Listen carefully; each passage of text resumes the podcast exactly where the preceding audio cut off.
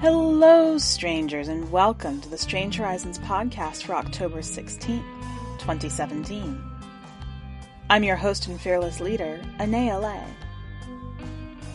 For this week's story, we have As Tender Feet of Cretan Girls Danced Once Around an Altar of Love by Julian K. Jarboe.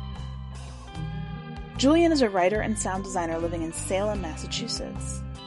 In 2016, they and their partner were artists in residence for a science fiction and the human condition themed residency at the Bemis Center for Contemporary Art in Omaha, Nebraska. Their work can be found on their website, too many toomanyfeelings.com, and they tweet at Julian K. Jarboe. Now, settle in. Let's begin. As tender feet of Cretan girls danced once around an altar of love by Julian K. Jarboe. I watched the dawn in her fingertips of rose unravel on the morning, the whole mile-wide sky like skeins fresh from the dyes of the madder root, where I stand with my toes curled over the concrete cliffs. They are cracked and slick with clinging seaweed and shell creatures and dark mold from the ocean below. I spread a tincture of whipthorn blended with my own venom along the inside of my mouth and under my tongue especially, counting my breaths backwards as my nerves open wide, peering down the arid possibilities of the day, awaiting her vision, teeming, impetuous. I am undressed, but it won't matter soon enough, and besides, this era has retained its wise and founded fear of nude women appearing beside bodies of water, even ones as ancient and ugly as myself. I am a known omen and not to be disturbed. Five days ago I took down the poster tacked above my desk of one of Giorgio de Chirico's hundreds of Ariadne scenes. It had warped beyond appreciation. The blank building in which I lived and sold books had finally consumed the blank building within the picture. An arrangement of bare concrete has no business calling itself a dwelling anywhere with humidity, really. The walls in the house wept like a sacred image in the January moisture.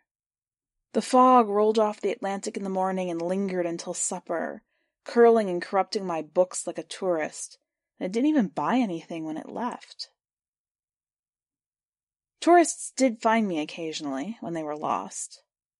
Because the Azores are islands, Visitors from elsewhere bring their colonial imaginations with them. The pastures of cattle, the pineapple plantations, the last tea field, and the taro roots sprouting along the hot springs are all very much souvenirs of empire on the once bald archipelago. From downtown Ponta Delgada, tourists skimmed a map and saw that my jetty was a short walk past where the docks end. They hoped, because they were on vacation and this entitled them to fancy, that it was a sandy beach. Most Azorean coastline is rather rocky cliff and seawall constructed from the same crumbling industrial conglomerate as my little home. It's a different, thoroughly modern cousin to the mortars and cement we knew. I believed a city that much more beautiful and enduring for the miracle of hydraulic limestone and those steadfast decorative flourishes of plaster fresco. I was intrigued by the process, by architects adding hair and blood and ash to improve the mixture. And then, one hundred years ago, I watched an Englishman dissect a hilltop in our homeland and use the modern Portland concrete, reinforced with steel, to invent an elaborate structure on the site of our fabled lives. He built from his own designs and called it genuine, called it a resurrection, and sold the present as the past, as our past.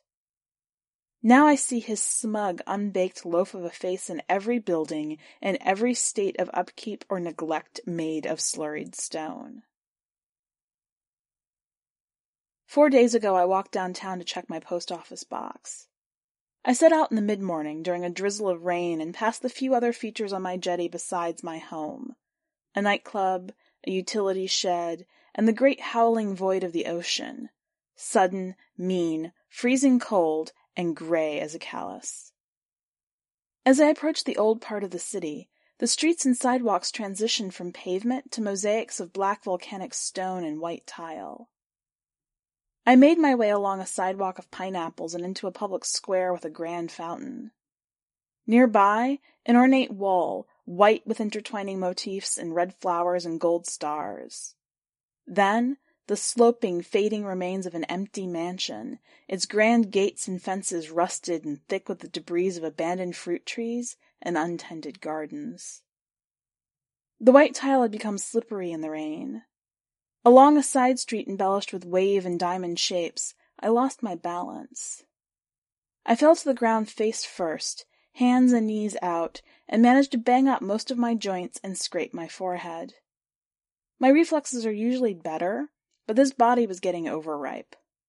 The owner of a cafe right across from where I lay heaped darted out and into the street and helped me to my feet. Finding no serious injury, he introduced himself as Dimas. He beckoned me inside, towards the warmth of the kitchen emanating over the lunch counter and two small tables. Seeing dry seats and smelling espresso, I nodded, muttering, Thank you, thank you, with some disorientation. Dimas at the television above the bar on the news. An elected leader solemnly encouraged people looking for work to simply leave the country. As Dimas dished me beef stew and bread and coffee, he told me about his daughter who had done just this. She has moved to Somerville. Do you know Somerville? I said I didn't. He explained it was in Massachusetts, in America, and there was a big Azorean population there already. He asked me if I understood, and I said yes. He complimented my command of Portuguese, despite my accent. Then he showed me a recent photo of his daughter, smiling and holding a tiny baby. I want to close this shop and move closer to my grandchild, he explained. But I don't speak much English. I'll be a burden on my daughter. She said that Americans expect their coffee to be made by young people. Who would hire an old fart like me? What would I do with myself? You could retire and stay home with the baby, I suggested, so she can work. A long silence followed. I can see an awkward regret in his body language. Maybe all the days of his daughter's own infancy or childhood that he'd been absent. There was something he could not excuse himself for. I hadn't thought of that, he said finally. I nodded, pretending that I'd been minding my own business. I finished my food and drink, thanked him again, and excused myself. Finally, I made it the remaining blocks to the post office and checked my mailbox. Small packages, solicitations, and a letter. I shuffled home to read them. Kitana wrote that she'd received a vision of a red cypress doorway. This time, she would not reincarnate in the particular tradition of us snake women. This time, she would pass through it willingly. She also attached a new version of that story about you and your father and his white bull and the Athenian boy you're always associated with for my collection. I set the clipping aside and I sat down in my molting armchair in the corner of my empty bookshop, watching the soft covers crinkle like delicate mushrooms. With Kitana done, there are no more snake women but me, Ariadne. That is, unless you are somehow alive. How to find you, if you're there at all? What charm or lure exists in all my fumbling powers? You are not in a place like these buildings are in a place. You are veiled by my grief, so obvious by these letters I cannot send. I don't agonize about eternity much. I just want my friends back. Three days ago, I cleaned my desk in preparation for my own reincarnation. My collection of Ariadne stories like the one Kitana sent me, were tagged, alphabetized, and annotated in the drawers. There's a hundred true versions of what happened to you and to us, and a thousand interesting untrue versions, and a thousand thousand uninteresting untrue versions. But I'm looking for your version, a closed text, a definitive narrative, though the Ariadne I knew as a girl would laugh at me for saying so. I'd ask you, were we friends? Or lovers? You'd answer, if I loved you, would it change anything? And so on until I'd beg you to decide your fate was with me. Printing has allowed for canonization, which seems antithetical to the purpose of stories. things shared in context, much more about the teller, not dried out and hung up for solitary consideration. Still, I'm clearly not immune. I use the term retelling because of this enormous concern with authenticity, whatever that is. Bookselling allows me to read widely and discover new instances of the telling of you, to feel something adjacent to love. Intimacy means something very different when you're 3,000 years old and have outlived your own relevance. There's a trope in fictions the lonely agony of the cursed immortal. An enchanted what's it or who's it keeps some fool alive forevermore. I dislike these brooding characters and their clumsy symbolism. Somehow they're always frozen at their most sexually appealing. No, no. I relate much more to the white knuckled shock of survivors. It's that feeling of having time but no future. The sense that you are part of an endangered species, but too frightened or bitter or numb or off your gourd to cooperate with the other rare beasts. So I seek out remainders and reminders and take what I can get. An aftermath impersonating a woman, irreconcilably overguarded and overgenerous and surrounded by citations. I heard about a serious attempt to excavate the labyrinth of Knossos over a century ago. I set out to a place they now call Crete, for the first time since I last saw you some three thousand years ago. I couldn't bring myself to try until then. I knew the place had seen a hundred other countries on its surface, but this English archaeologist, wealthy grave robber, by the name of Sir Arthur Evans, had specific interest in our country. I stowed away on a supply ship and slept among crates of plum pudding, ox tongue, fruit salts, quinine, chocolate, and other repulsive English delicacies. When we arrived, I slithered away undetected. The first thing I did on land was take off my shoes. I checked in for the long term at a crumbling rooming house. Visitors came and went as they pleased, without curfew, an informal brothel and drug den and place of worship and so much else. It reminded me of our Knossos, of my fantasy of our Knossos, the unraveled dream logic version conjured by three millennia of distance. I could feel the sea breeze in my bedroom with the windows locked and shuttered. At any hour I could hear women laughing, bickering, fucking, and singing. Wildflowers and sweet pipe tobacco helped mask the stench of rotting food and body odor. That first night I drank myself cross-eyed. I pulled at my hair and peeked out the window to watch the English soldiers and gentlemen, drunk and half out of their uniforms, come up to the side of the building. They all had money in pocket, cigarette in mouth, and dick in hand, looking for the usual services. I wondered if one might be Sir Arthur Evans, and if he might pay me for a fist fight instead.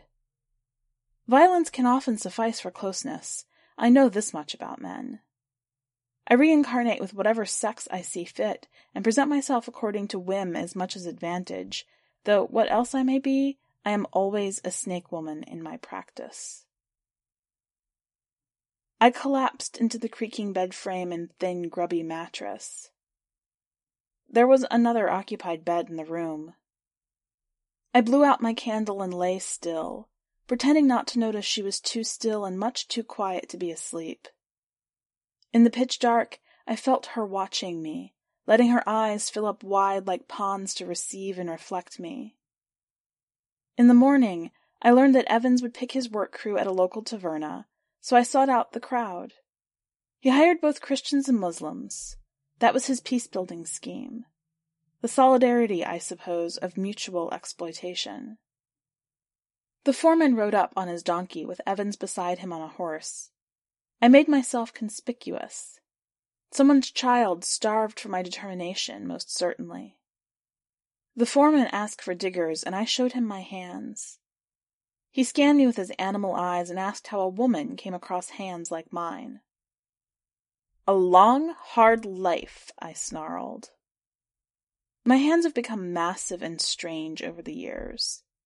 Every time I reincarnate, my face changes, my body reforms with its own nonlinear aging process, but it's like my hands are ingrown. They reform the same, only knottier at the joints and beefier in the palms. The foreman went from squinting to flinching, but could not argue with the evidence, so I was chosen along with thirty others for an initial crew of diggers, shovelers, barrowmen, water boys, and washerwomen. I was so obviously not from anyone's neighborhood. I am ugly and androgynous and intelligent. I am a beast. I intrigued the grave robbers. Evans himself stared at me. I observed him in return as I walked behind the horse with the others to the site. From this I only gathered that he was not a patron of my boarding house. One invert knows another. What on earth would drive a person to excavate the ruins of someone else's country? What reason to scavenge bones? I couldn't get the image of a dirty, fractured skull out of my mind. I kept animating it backwards, putting the flesh back on, ringing out the dome with the bell of a living tongue. I thought I might reclaim the graves before they were robbed. Then we arrived. Evans had a little tent set up for himself in the shade, complete with servants and a union jack on a flagpole. He was eager to have us get started. I was dizzy. I hadn't eaten. I expected to recognize the curves of the land. I expected to recognize that place as though it was merely in disguise. I really truly believed I would look at the dry hill and form special insights. I took up a shovel. At the end of the first week, the crew had only unearthed dirt and a little recent garbage. I remember thinking about you when I looked into the holes I had dug, thinking I might find you there instead of shadows. I remember feeling that this made sense. I remember that it was very hot and bright outside, but that I shivered. Somewhere buried in the subterrane of my mind is a perfect map of the Knossos complex and labyrinth.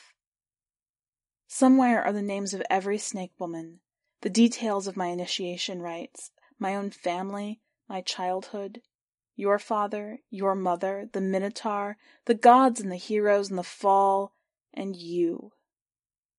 I strain to retrieve them, surrender to them, but nothing surfaces. Instead, I recall the voice of a landlady from three lifetimes ago with perfect clarity, a sound more smoke and phlegm than language.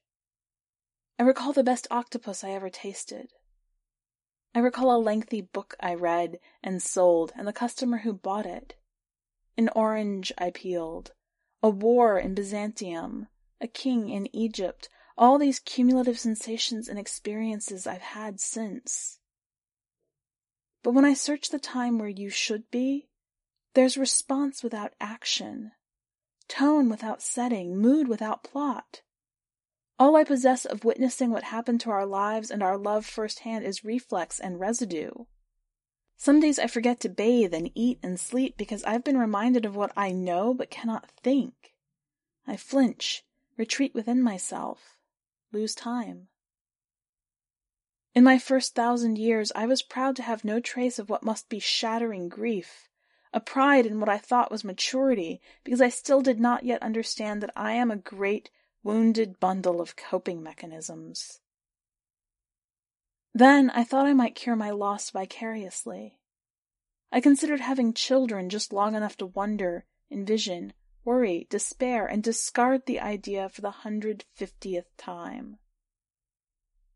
I've impregnated and been pregnant. Nothing seemed to take.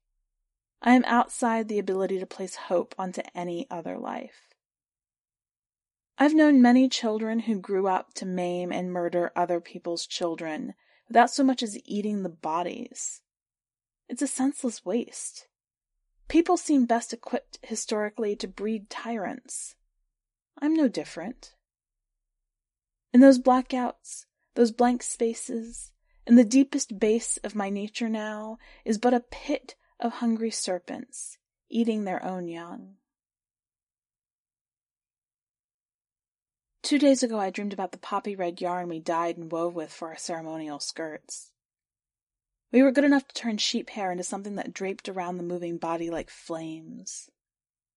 I saw after images of the color as I dressed, I had a day or two at the most before it would be crucial to shed. Rain clouds loomed at the edge of the sky.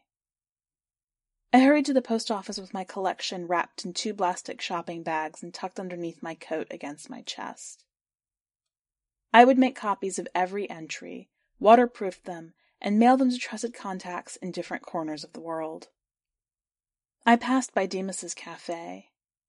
He came rushing outside as though I might slip again on cue and placed his body squarely in my path.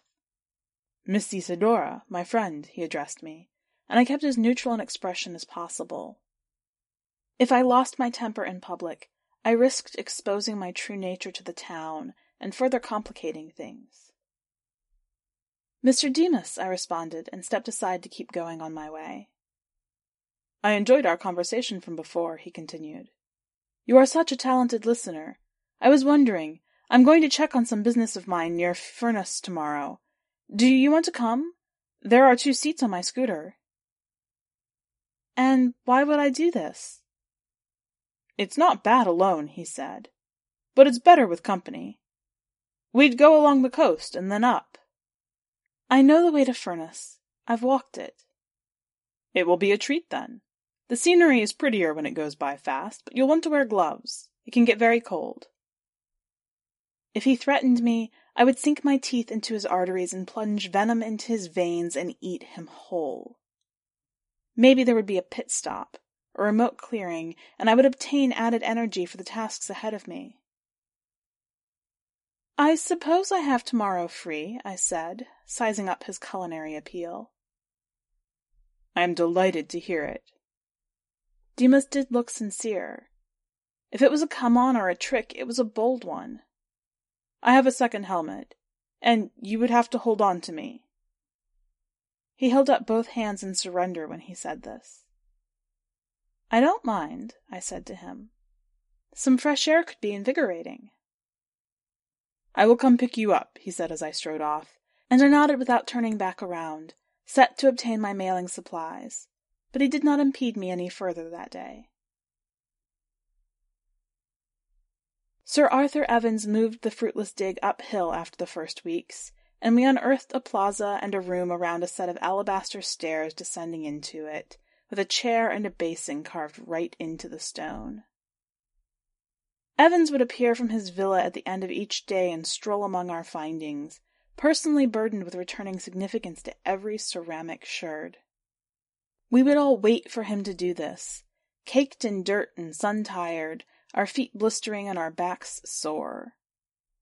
When he surveyed the plaza and stood in the alabaster room, basking in his own genius, he burst forth with giddy congratulations to the whole crew.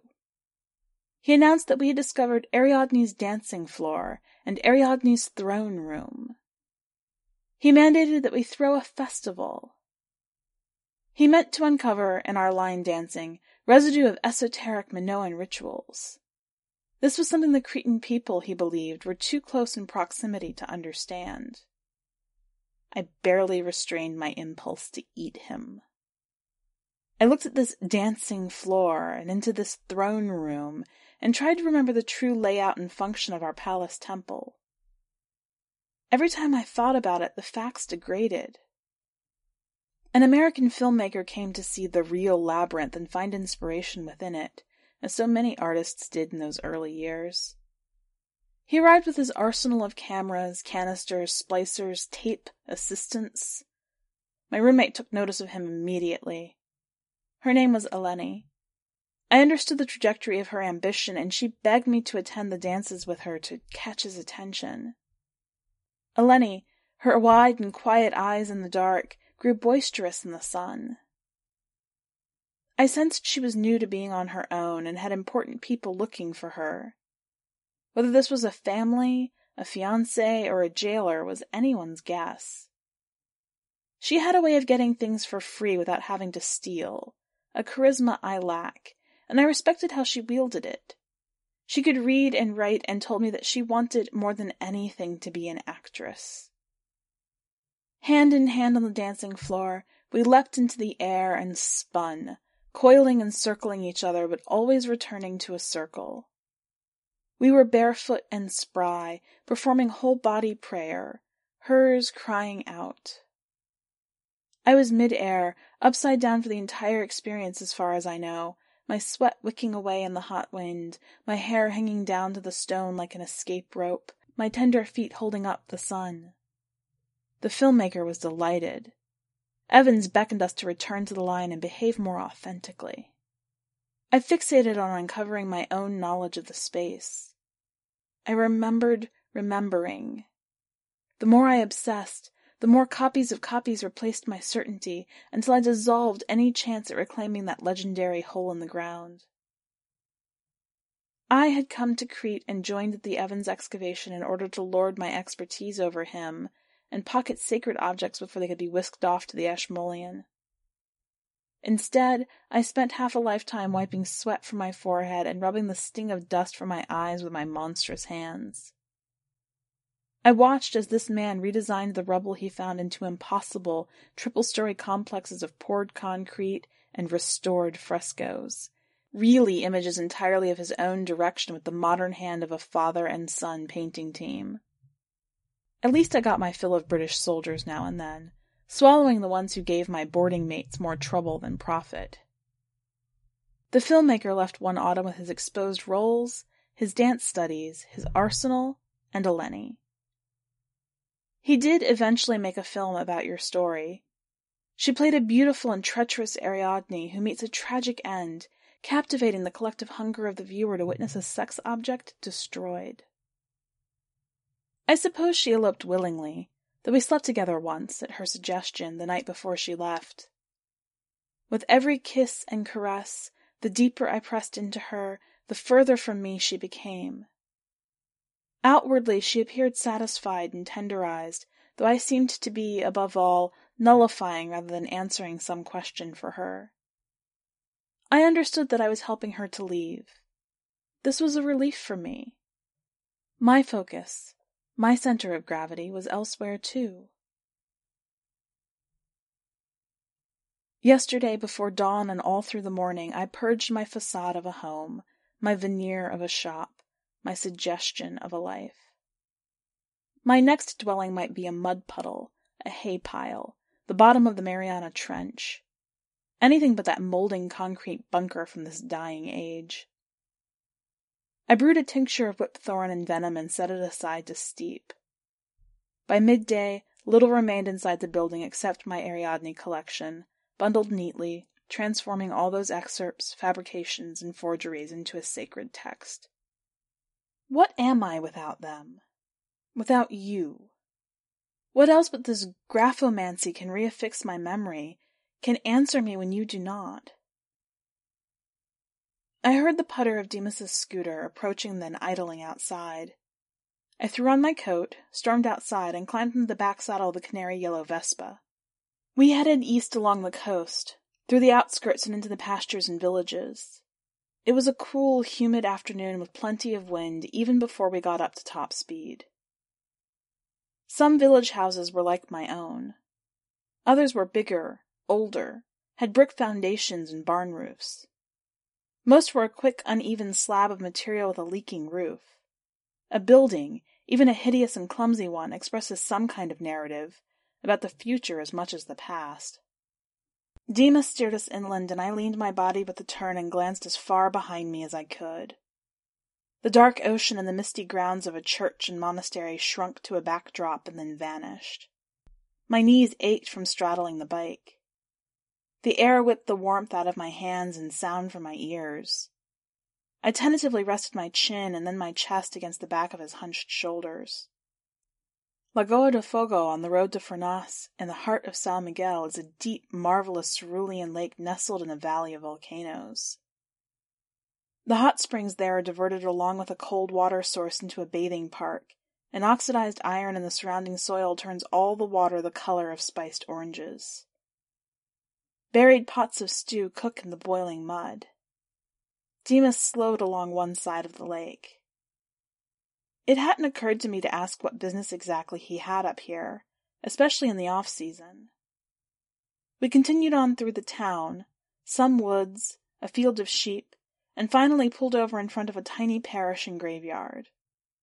The sun broke through the overcast haze as Demas dismounted the scooter and approached a plot in the graveyard. I hopped down and stretched my old bones and waited at a distance. Did he want me to hold some immaterial weight for him, or simply witness the state he was in? Miss Isadora, he began, so I stepped forward. I'm moving to Massachusetts to live with my daughter, and I don't think I will have it in me to make visits back once I do. Not while I'm alive, at least. Are you threatening to haunt me? I teased. Definitely, he said. Haunt. Or send mail. Well, good luck with that. I'm moving on as well, so your ghost will have to find me. Retiring too? Where is your family? I scratched at my arms and ashen scales flaked off. My skin was taut, itchy, gray. Hmm, I shook my head. No family any more, I think. Not even a cousin's cousin? I'm the very last one. Demas looked at me hard-lipped and aghast. How do you bear it? Oh, so should I kill myself instead? No, I'm still learning to live well. Any thought of dying well is premature. Give me another thousand years at least. Give me until the sun swells to an angry, deadly red and swallows the whole planet. Demas gestured at the ground. This plot has my wife's family. He pointed to each marker. Those two are her parents, there is her brother, and here she is. Saying goodbye? No, apologizing. Oh, you pitiful creature. And I felt that immaterial weight of his after all, and deliberated how to grapple with it. You needed a confessor. This is why you asked me along, isn't it? I cannot deny that is one way to see it. Then out with it. I was indifferent to my wife, and she knew it. I married her for her family and nothing else. There. They were wealthy? No. I was in love with her brother.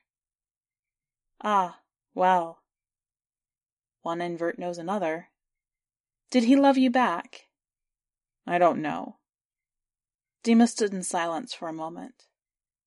I had my one life with my wife and my daughter, and this other life with him. He would speak to me like a brother-in-law in every other setting, but say nothing at all when we were passionate. It was like he needed to keep his words and actions in separate worlds, just as I had to divide my own world between him and his sister. I waited while he wept for several minutes. Am I a bad person, Isa? Am I a coward? What if I had controlled myself? Been devoted to one or left them both? And what if you had? I snapped. He looked so pathetic, I salivated. If I absolve you, can we leave? Would a different life resemble how you imagined it? Weren't you all cowards? Isn't the world ultimately hostile towards unmodeled happiness? Did anyone force your wife to marry you? No, he said. She wanted a baby. A daughter, in fact. Well? Demas half nodded and half shrugged. Don't you ever wish you'd been just a little better or more useful? Isn't there anyone you could have just been kinder to? I laughed with all the bitterness in me, Ariadne, which was hardly fair to Demas. Yet in the hideous release of that air, I jostled some small ache in the middle of my chest that had sat so long I hadn't realized I was carrying it any more. All at once there it was, come loose and rattling about in my ribs, hardening my throat and my humors and the very glands of my venom. It was a memory, forgotten and then retrieved, and then it exploded in a great sunburst of anger, so that, like Demas, I stood there, possessed and weeping. You took me by the wrist before I could scratch my tattoos again. Stop it, you whispered. It's gross. Your arms will rot off. Pasiphae had seen a vision and declared a state of waiting for King Minos to return after seven years of travel, trade, and pillage. We all stayed high above the docks, looking like a flock of harpies in our open bodices and poppy red skirts and capes. All those gold rings, bare feet, and lean muscles from leaping over bulls for fun.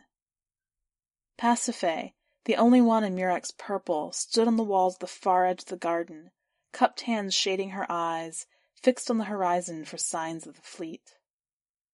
I'm not painted, I'm engraved, I whispered to you, waving my arms, and you laughed through your nose with a little snort.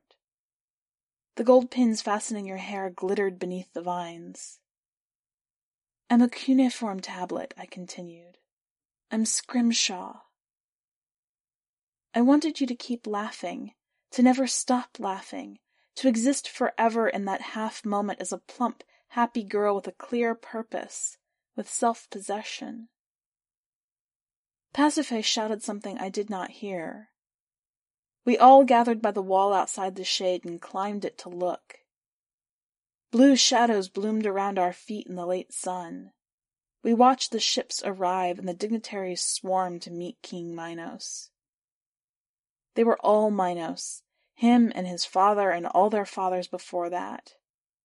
Officially, there had only ever been one king, the same demigod reincarnated for the whole length of our national memory.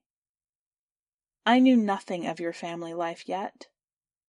To be a princess seemed terribly glamorous, but there had never been an incarnation of Minos with an interest in his daughters. You came to the snake woman the same as the rest of us.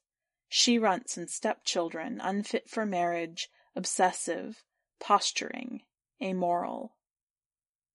Against the wash of battered bodies from the ship's galley, Minos conducted his procession in a black tunic, with a gigantic white bull on a chain at his side. He looked stark and infallible against the grizzle of his sailors and his slaves.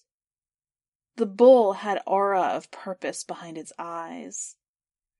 It looked right at us, and I heard you gasp, and I felt you shiver, and you withdrew from the crowd to be alone. I scratched my arms and they wept a yolky fluid. Demas and I ate lunch at a small restaurant in Furnas, and I saw on his crinkled face an expression of resolution where there had been agony just hours before. My hostility and cynicism must have read as intelligence and wisdom to his generous nature.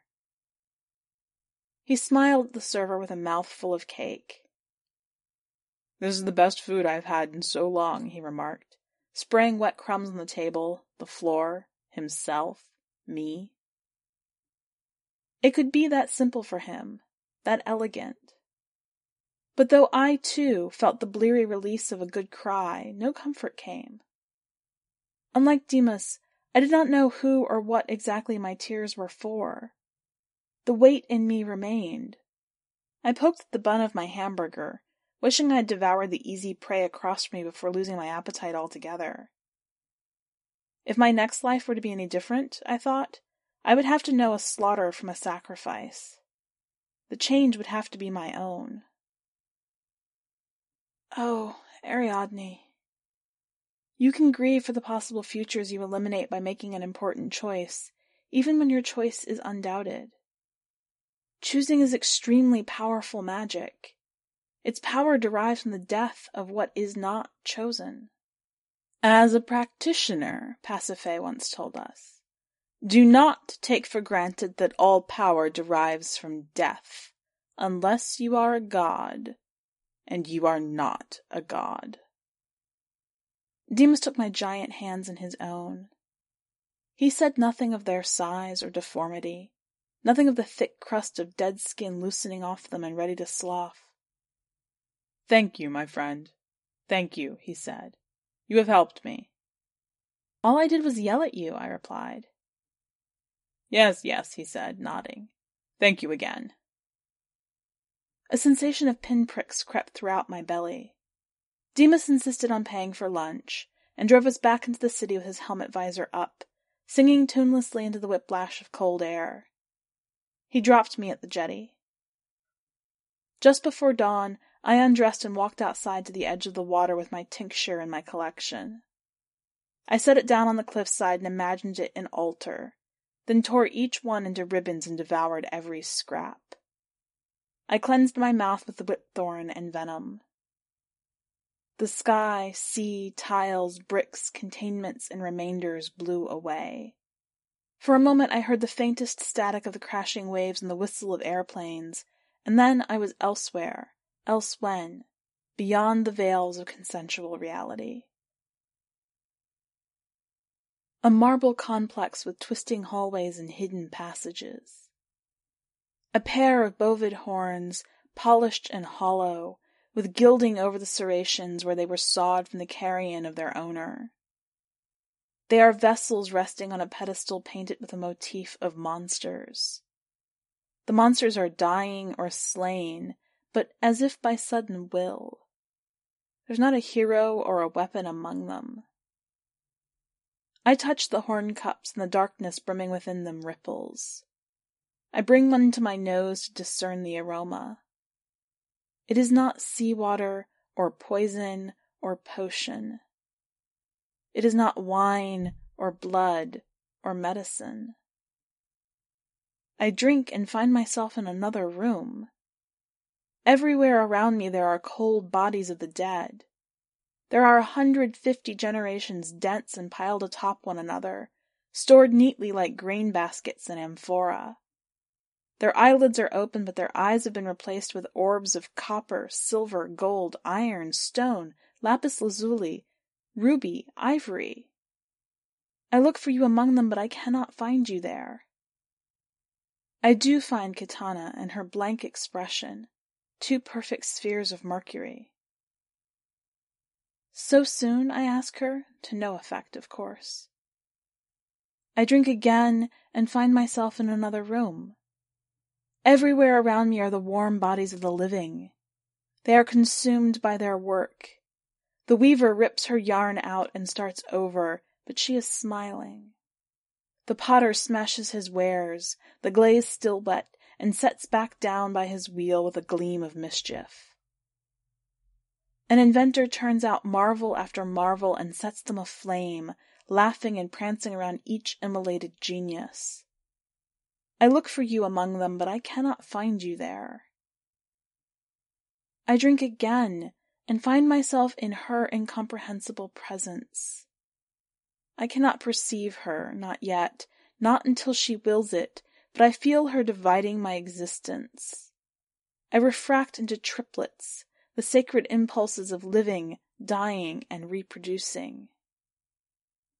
There are no simple opposites, no dualism or dichotomy. Persisting consorts with negation and multitude. A white hot piercing absence, a rich black mulch of abundance, a difficult prism of stasis. My nerves burn, my blood boils, and my skin sweats and thickens. The horn cup drops, and I collapse. My organs liquefy and pool out from every orifice. My bones soften to jelly. My heart becomes a hard thing like a tumor and then like a stone until it bursts out of the limp hollow of my insides and expands. It grows into a whole self. I am newly perpetuated, flush with blood and mucus. All is too loud and too bright. I am weak, except for my hands. With them, I cannibalize the sour remains of my old body for nourishment. There, in the acid of my former belly, are all the tattered assertions about us, the chewed and distilled bits of myth from my collection. This world that keeps you alive assigns so much contradiction to you. A thousand thousand iterations of Ariadne. How well I know each one. Ariadne is a painting, a poem, an opera, and a session of psychoanalysis. Ariadne is the dream of a foreign archaeologist swallowed whole in his sleep by a monster. Ariadne is remembered by her sisters in Ophidian sorcery.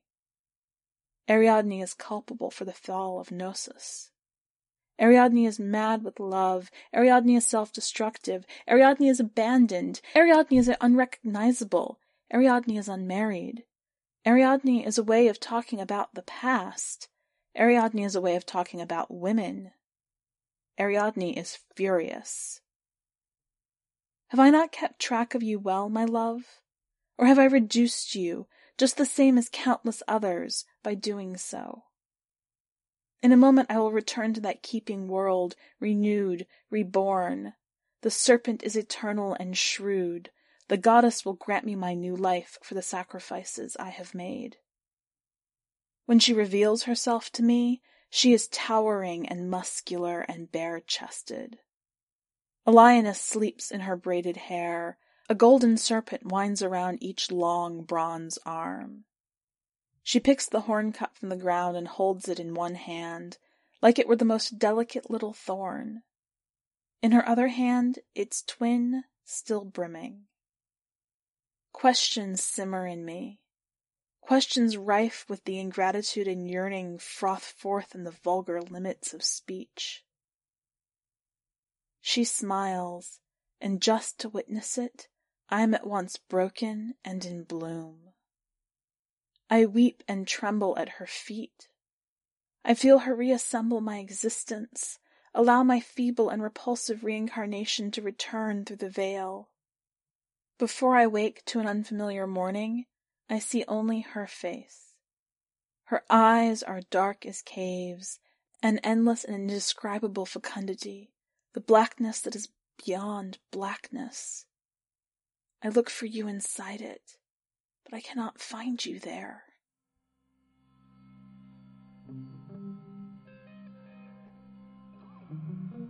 Welcome back. There are so many layers in this story, all coiled tightly together. I love it as a self reflective meditation on story and what it means to be retold through time and interpreted over and over again. Who tells the stories? Who's in charge of the stories? What are the choices you make and what are the prices of those choices? What is the power in choosing?